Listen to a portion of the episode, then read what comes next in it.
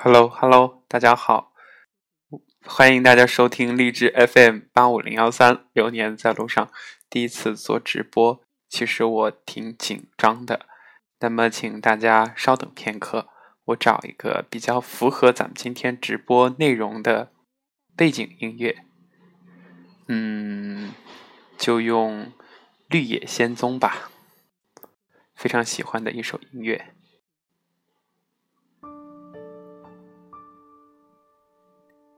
那么今天想要跟大家呃这个一起分享的内容，我想最近大家或多或少的都有关注，那就是中央电视台的中国诗词大会。呃，怎么说呢？很多的微信公众号都在安利这个节目，也有很多的评论在说这个节目，无论是从啊。内容还是从形式都非常值得关注、值得收看。那么今天我从一些公众账号的推文当中找了几篇，想跟大家一起分享。呃，如果说有侵犯到呃以下公众账号的版权，那么我会在第一时间把这个节目啊删除掉。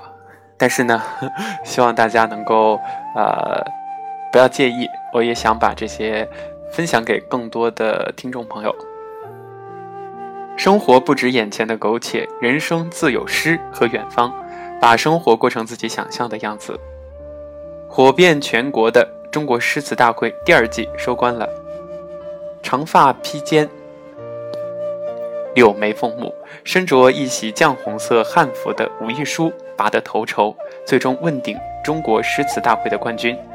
而且这个零零后的女孩还上了微博热搜，一身浓浓书卷气，泰山崩于顶而岿然不动的淡定气质，让无数人惊呼：身边的这位零零后的美少女满足了对古代才女的所有的幻想。太有才了！如果说十六岁的武亦姝是中国古代才女的模样，这位来自河北的四十岁农村妇女，则是坚强乐观又富有诗意的中国人的最真实的写照。她的名字也非常的有诗意，叫做白如云。在节目的录制现场，她穿着一身厚棉衣，一脸憨厚却非常淳朴的，带着笑容，长相很普通，而且嗓音也是属于嘶哑的。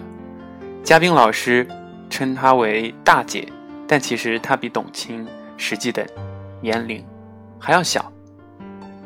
可以看得出生活对他的磨练，让他看起来有一些沧桑。那么，呃，刚刚我们跟大家分享的这些内容和接下来要分享的内容，都是来自爱奇旅的一篇推文，名字叫做《让董卿点赞落泪》。这个四十岁农村，这个四十岁普通农妇的美，不倾城不倾国，却倾尽。权力，在这个推崇颜值及正义的世界里，他唯一能与现场契合的元素，大概是他的名字。但就是这样一个极其普通的农村妇女，一开口却让所有的人震惊了。在面临高手云集的百人团，这个衣着朴素的农妇依然胸有成竹。第一次站在如此大的舞台上，却毫不怯场。一笔一画，沉浸在自己的世界里，即使答对了，也只是微笑颔首，淡定的气场让无数人侧目，连专家、教授、立波老师都被白如云的气场所吸引。他说：“我发现他非常淡定，答题的时候状态也很好。”最终，白如云出乎很多人的意料，答对了九道题，斩下二百八十五的高分。在这个卧虎藏龙的舞台上，能够脱颖而出，白如云赢得在场掀起的阵阵的掌声，一次次令嘉宾老师由衷的赞叹。一举成名天下知，也许很多人会揣测白如云是个幸运儿，但其实相反，命运从未对他温柔以待。他与诗词最初的结缘也并不是十分美好。每个人都是有故事的。我们一起来听白如云的故事。他说，弟弟八岁长瘤发作的时候，常常会以头呛地，头破血流。白如云只得紧紧地抱住他。看着亲人痛苦，自己却无能为力。白如云多次在讲述的中途红了眼眶，哽咽着，难以继续的言说。那么，作为姐姐，最后她找到一本诗集唱给弟弟听，或许这就是亲人的力量，姐姐温柔的力量。狂躁的弟弟开始安静下来。就这样，弟弟再次发作病情的时候，他就在一旁一遍又一遍的背诗。在那段黑暗的岁月里，白如云不知不觉也就积累了不少的诗词。但是六年前，厄运再次来临。白如云自己患上了淋巴癌，作为面朝黄土背朝天的农民，高昂的化疗费成了心头难以言喻的痛。其实农村人有时候真的很多无奈，很苦。生活在城里的我们，嗯，可能真的是难以体会。每次化疗，他需要辗转县城、市区、火车站才能抵达，从凌晨的五点到上午十点。但是呢，并不是没有直达车，他是不想乘直达车。他在节目当中讲述了说，坐上半个小时，再坐一个小时到我们市里边然后再坐一个小时到我们火车站，再坐一个小时到石家庄火车站，再坐一个小时到省四院，总共说就是五点出发，十点钟才到。其实，如果说直达，也就要四十五块钱，但对于白如云来说，这四十五都太贵了，他坐不起，所以选择辗转几趟车。尽管路途当中会很累很折腾，但是好歹能够省下一些。他说：“如果说像刚刚说的转乘四五次，那么就只要二十一块钱就到了，比直达的四十五少了一半还多一点儿。”即便是在这样艰苦的条件下，每期高达一万的化疗费，更是让这个家庭雪上加霜，足以压弯这个风雨飘摇的家。白如云无法，只得一边靠医疗报销，一边还得和丈夫外出打工，攒够了就再继续化疗，直到完成八期化疗。我们来算一笔账，每期高达一万，八期就是八万，对于一个。普通的农村的家庭来说，可能有的家庭一年算多了也就三四万，有的还挣不到这么多。白如云在医院化疗的日子是很孤独的，医院，嗯，不是一个好地方，所以在这里也希望正在收听节目的朋友们都能够身体健康。白如云用诗词来填补生活当中的空白，一年下来。李白的诗集早已经被翻得发黄，泛起了黄边儿。诗词是很多人生命里的锦上添花，而至于白如云，诗词是他生命当中的雪中送炭。但是呢，我们都知道，治疗特别是化疗，肯定会留下一些后遗症。而白如云的后遗症就是耳朵听不清，眼睛老是流眼泪。作为一个女人，她的嗓音变得粗哑难听。女人都是爱美的，但是白如云只是摆摆手。她说：“每个人都会经历一些挫折，这没什么的。”在讲述这些的时候，她总是谈笑风生、乐呵呵的，脸上带着笑意，挂着朴实的笑容。在这个女人身上很难看到怨怼的痕迹，这就是中国典型的朴实的、真诚的农村妇女的形象。他明明一直笑着，但是他在讲述这些的时候，台下的观众和在场的主持人董卿却心疼的哭了。如果可以软弱，谁愿意无坚不摧呢？但是白如云却说：“我觉得我自己挺幸运的。他的幸运是能从死门关里边爬出来，幸运自己还能够站在喜欢的舞台上和高手切磋诗词。”朴实无华的外表下，潜藏的是一颗温柔而强大的灵魂，所以他在做题的时候才能够淡然自若。经历了磨难，也就看淡了一切。诗词却早已经静静地流淌在他的血液里。至于那些美丑，他早已经无暇顾及。但是这样的人这么坚强，怎么会丑呢？就如董卿听完白如云的讲述之后说的那一段话：“不畏过去，不惧将来，这是大美。”在节目的进行当中，白如云以毫厘之差败给了下一位选手姜文烨，但是他没有不甘和遗憾，而是松了一口气，走到舞台的中央，他微笑着说自己终于可以下场了。人生自有诗意，胜败自有天意。最终他说：“但愿人长久，千里共婵娟。”神情温和而神圣。看到白如云，总会想起林清炫的一句诗：“一边含着泪水哭泣，还一边欣赏着天空燃放的焰火。”诗词成了白如云黑暗岁月里的一束灿烂烟火。他是身处困境。未曾放下对美好的向往，是于某种孤独里找到隔世知己，是平淡从容、快意洒脱。而在咱们现实生活中，又有多少人能够放得下呢？咱们一般都是拿得起，要说放下，很难。在他的 VCR 当中，白如云说：“我是一个农民，虽然说生活很清苦，但是在诗词里边，我可以品尝到人生的喜怒。”哀乐，白如云不屈从于命运，不折戟与绝望，不争不吵，不急不躁，甚至也没有想和谁比较，却已经由内心深处生成了不凡。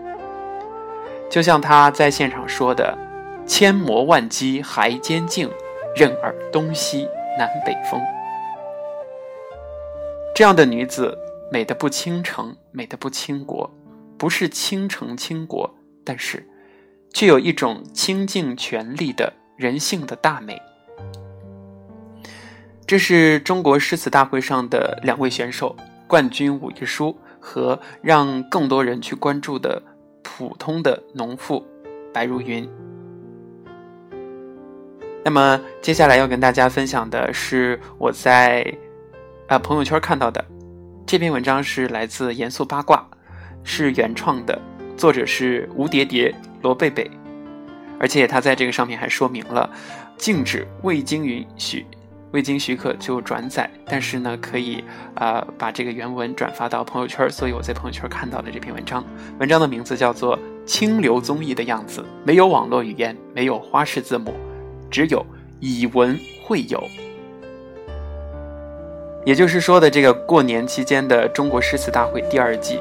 这档节目是央视出品，从大年初二开始日播，但是在网络和咱们年轻人当中有很大的反响。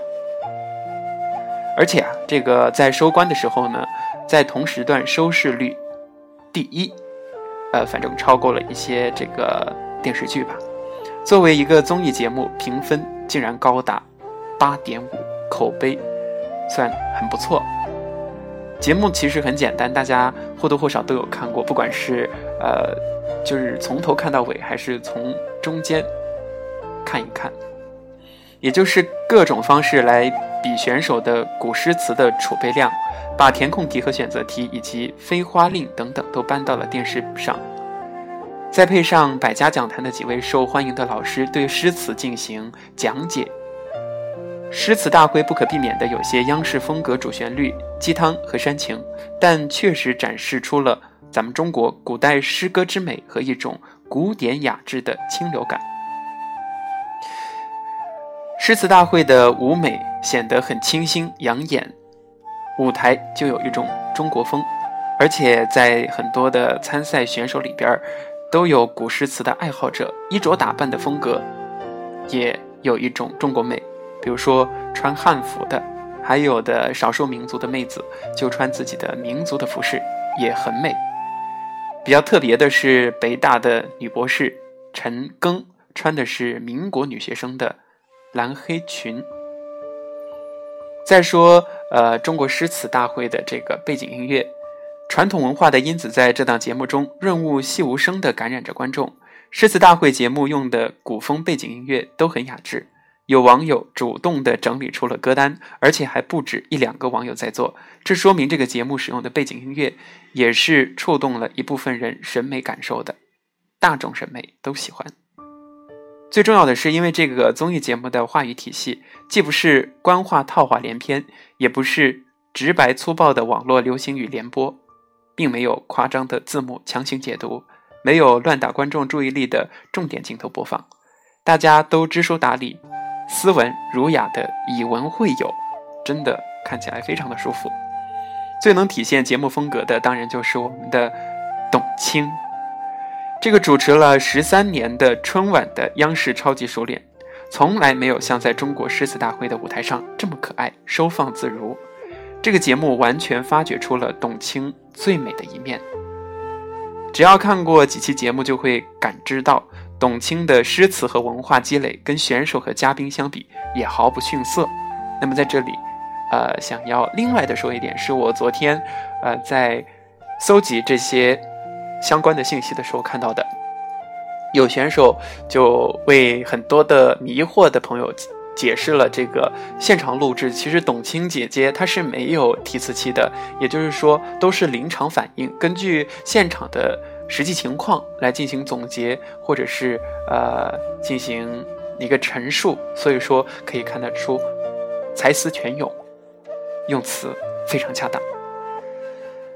董卿背诗的反应很快，康震老师讲评的时候信口说到薛宝钗“好风凭借力”，董卿就接“送我上青云”，还会吟诗，即兴用上海话来朗诵。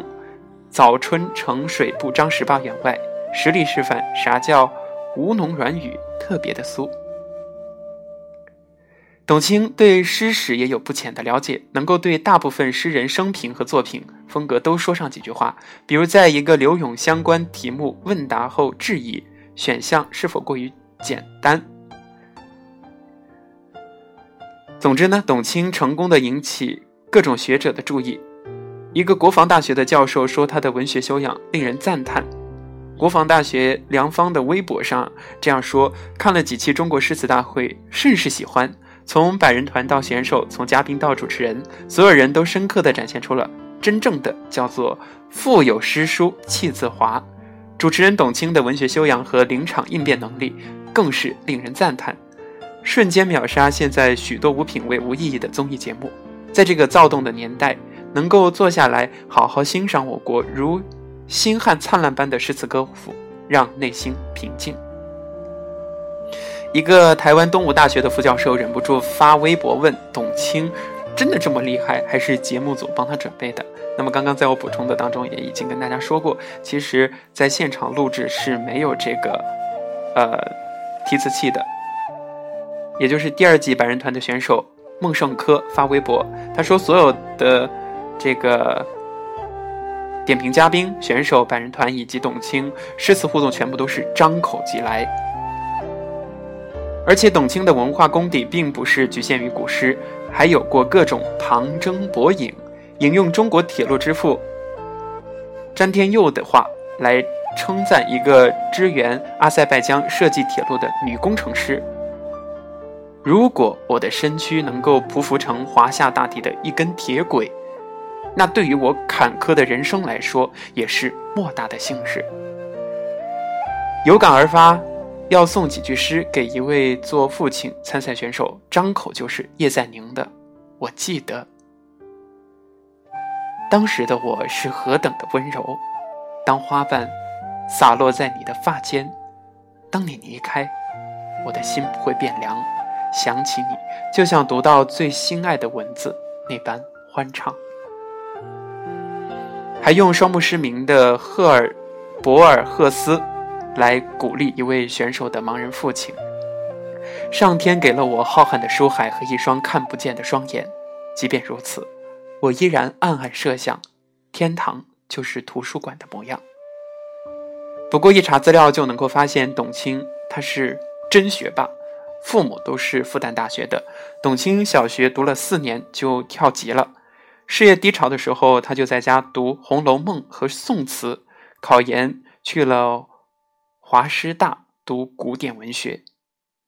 不管怎样，能够面对不同的选手的人生境遇，有感而发，再到旁征博引，也需要一颗诗心。所以有女选手夸赞董卿，也是用的诗一样的语言：“美人当以玉为骨，雪为肤，更重要的是以诗词为心，凝美的清晰隽永。”然后被夸的董老师 就羞涩了。相比晚会主持人的那种浓烈艳丽，更喜欢董卿在诗词大会里的知性温婉。她穿纯色职业套装，就有那种以柔克刚的高智商范儿。选手输了之后，借诗咏志，她在旁边也笑得很温柔。当然，节目最大的看点还是诗词，其中让观众最嗨的就是《飞花令》。简单的来讲，就是两个选手轮流的背诵含有同一个关键字的诗词，直到对方背不出，就算你赢了。诗词大会最大的八卦和黑马都诞生在这一个环节。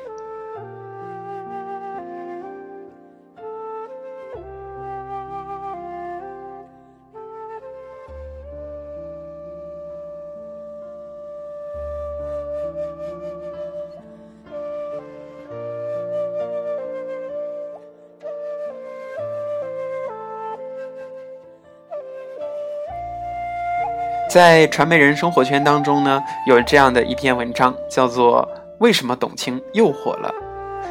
呃，跟大家一起分享吧。说到近期最火爆的电视节目《中国诗词大会》第二季，相信更多人反映说：“哦，那个零零后小美女吴亦姝，吴亦姝满腹诗书，在诗词二上凭借其强大的实力和淡定的气质，圈粉无数，成为红人。”被广大网友盛赞，满足了我对古代才女的所有想象。昨天，不对，应该是二月七号的时候上了微博的热搜，复旦附中女生吴亦姝走红。但是在传媒人生活圈当中，指南君他说的是《诗词二》的主持人董卿，没有想到她的文化底蕴如此深厚。这是大多数观众看《中国诗词大会》第二季对于董卿的表现时所发出的感叹。第三场中，当台下的专家探讨李贺的诗词，抛出“天若有情天亦老”，作为主持人，董卿脱口而出“月如无恨月长圆”，紧接着又来一句“天若有情天亦老，世间原只无情好”。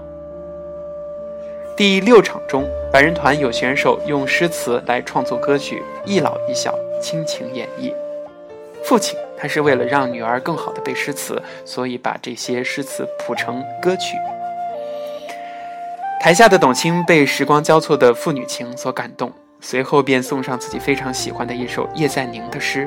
我记得刚刚有跟大家读过、分享过啊，再分享一遍吧。当时的我是何等的温柔，我把花瓣撒在你的发间。当你离开，我的心不会变凉。想起你，就如同读到最心爱的文字，那般欢畅。在第八场中，百人团有一位选手的父亲是盲人，从小父亲口口相传，用这种方式教他诗词，父亲自己也一直保持着阅读盲文书的习惯。所以，董卿就想到了阿根廷著名作家博尔赫斯的经历，也是送上了一首他非常著名的诗的这个选段。在那场的结尾，也就是第八期擂主争霸赛的结尾，攻擂者遗憾离场，董卿送给攻擂者一句陆游的诗，叫做“双鬓多年作雪，寸心至死如丹”。嗯，我想在这里再跟大家分享的，我所知道的，董卿，她之所以会被那一对，呃，不是他们不是一对父女，而是都是百人团的选手，但是他们之间那种父女情之所以会感动他，是因为董卿后来做了主持人之后就离开父母工作，所以她一直都觉得对父母有亏欠。然后她说自己工作很忙，有很多的晚会、很多的活动要主持。每次回到上海，有任何的聚会或者有朋友的邀请，实在是没有时间，他都拒绝。但是只有一个人他不会拒绝，那就是医生。问他为什么的时候，他说：“因为父母身体不太好，需要医生照顾，所以在自己不能够陪伴在父母身边的时候，在父母需要他而他又不在的时候，就只能够由医生来照看他的父母。所以说，只要他回到上海，他都会抽出时间去跟医生吃一顿饭，感谢。”医生对自己父母的照顾，虽然有工作的无奈，但是我们也看出她是一个孝顺的女儿。不仅是诗词，董卿的语言表达能力，尤其是点评及总结的能力方面，也令人钦佩。知识储备非常的扎实，名言警句信手拈来。其实，董卿她在央视成为啊这个春晚的常驻主持人，有人说她是央视一姐。很多支持她的人都对她非常的喜欢。呃，董卿她在央视站住脚跟，其实大家可以去翻看她主持的这个呃中央电视台青歌赛，他在里边的主持可以说是为他成为央视花旦奠定了坚实的基础。嗯，我看过写他的这个嗯专题报道的文章。有记者采访他说：“呃，才做青歌赛最大的收获是什么？”嗯，他说：“其实就是用心，因为当时青歌赛是有两个主持人，一个主持人是呃在台上需要总控，而他们选董卿是就是就像是报幕员一样，宣布这个选手的名字，呃得分，但是呢。”呃，经过了这个几轮直播之后，发现董卿非常的稳定，而且很从容，所以后来就呃把这个角色转换了一下，让他去到主场。而且青歌赛的直播录制非常的嗯直接，没有台本，所有的这个嗯选手的互动和嘉宾的互动都需要根据现场的情况来进行，而。正是这一个环节，很多的主持人处理不好，但是董卿她的这个主持总是充满了人文关怀，他会照顾到选手，照顾到评委，照顾到观众，所以整个青歌赛下来，大家都看到了，被他的这个主持的功力征服了，所以在青歌赛完了之后，他也就水到渠成，上了当年的春晚。嗯，大家如果有兴趣的话，可以去把这个青歌赛的呃翻出来看一看。青歌赛也有民歌之美，也有中国的音乐之美。好的，我们继继继续说中国的这个呃诗词大会。我们在这里说的，也就是他主持当中的所独具的人文关怀。第一场中，面对断臂女孩张超凡，董卿她说了这样的一段话：我们每个人都不完整。只不过有些是看得见的残缺，有些是看不见的。用乐观、坚强、勇敢追求一颗完整的心灵和完整的精神世界，是值得钦佩的。这段话肯定是给了选手莫大的鼓励。在第三场中，他注意到百人团中有一位年纪稍长的老大爷，穿着打扮与年轻选手大相径庭。董卿了解了之后，也送上了一段话。他说：“一位只读过四年书、当了一辈子农民的大叔，那诗啊，就像是荒漠中的一点绿色，始终带给他一些希望、一些渴求。用有限的水去浇灌它，慢慢慢慢的破土，再生长，一直到今天。所以，即便您答错了，那也是我们现场最美丽的一个错误。”在第七场当中，选手王艺龙。在现场得知母亲的癌症恶化，决定离开节目，回家照看自己的母亲。王一龙离开的时候，董卿就祝福他说：“所谓父女母子一场，终究有一别，就让我们怀着倒计时的那种心态，珍惜在一起的日子。这是一个空缺，但更是一个圆满。希望王一龙的妈妈早日康复。”同样送出最真诚的祝福，也告诫我们大家要珍惜和亲人在一起的每一天的日子。现场的董卿，正如网友发出的感叹那样，真是气质美如兰，一颦一笑，一字一句都散发着魅力。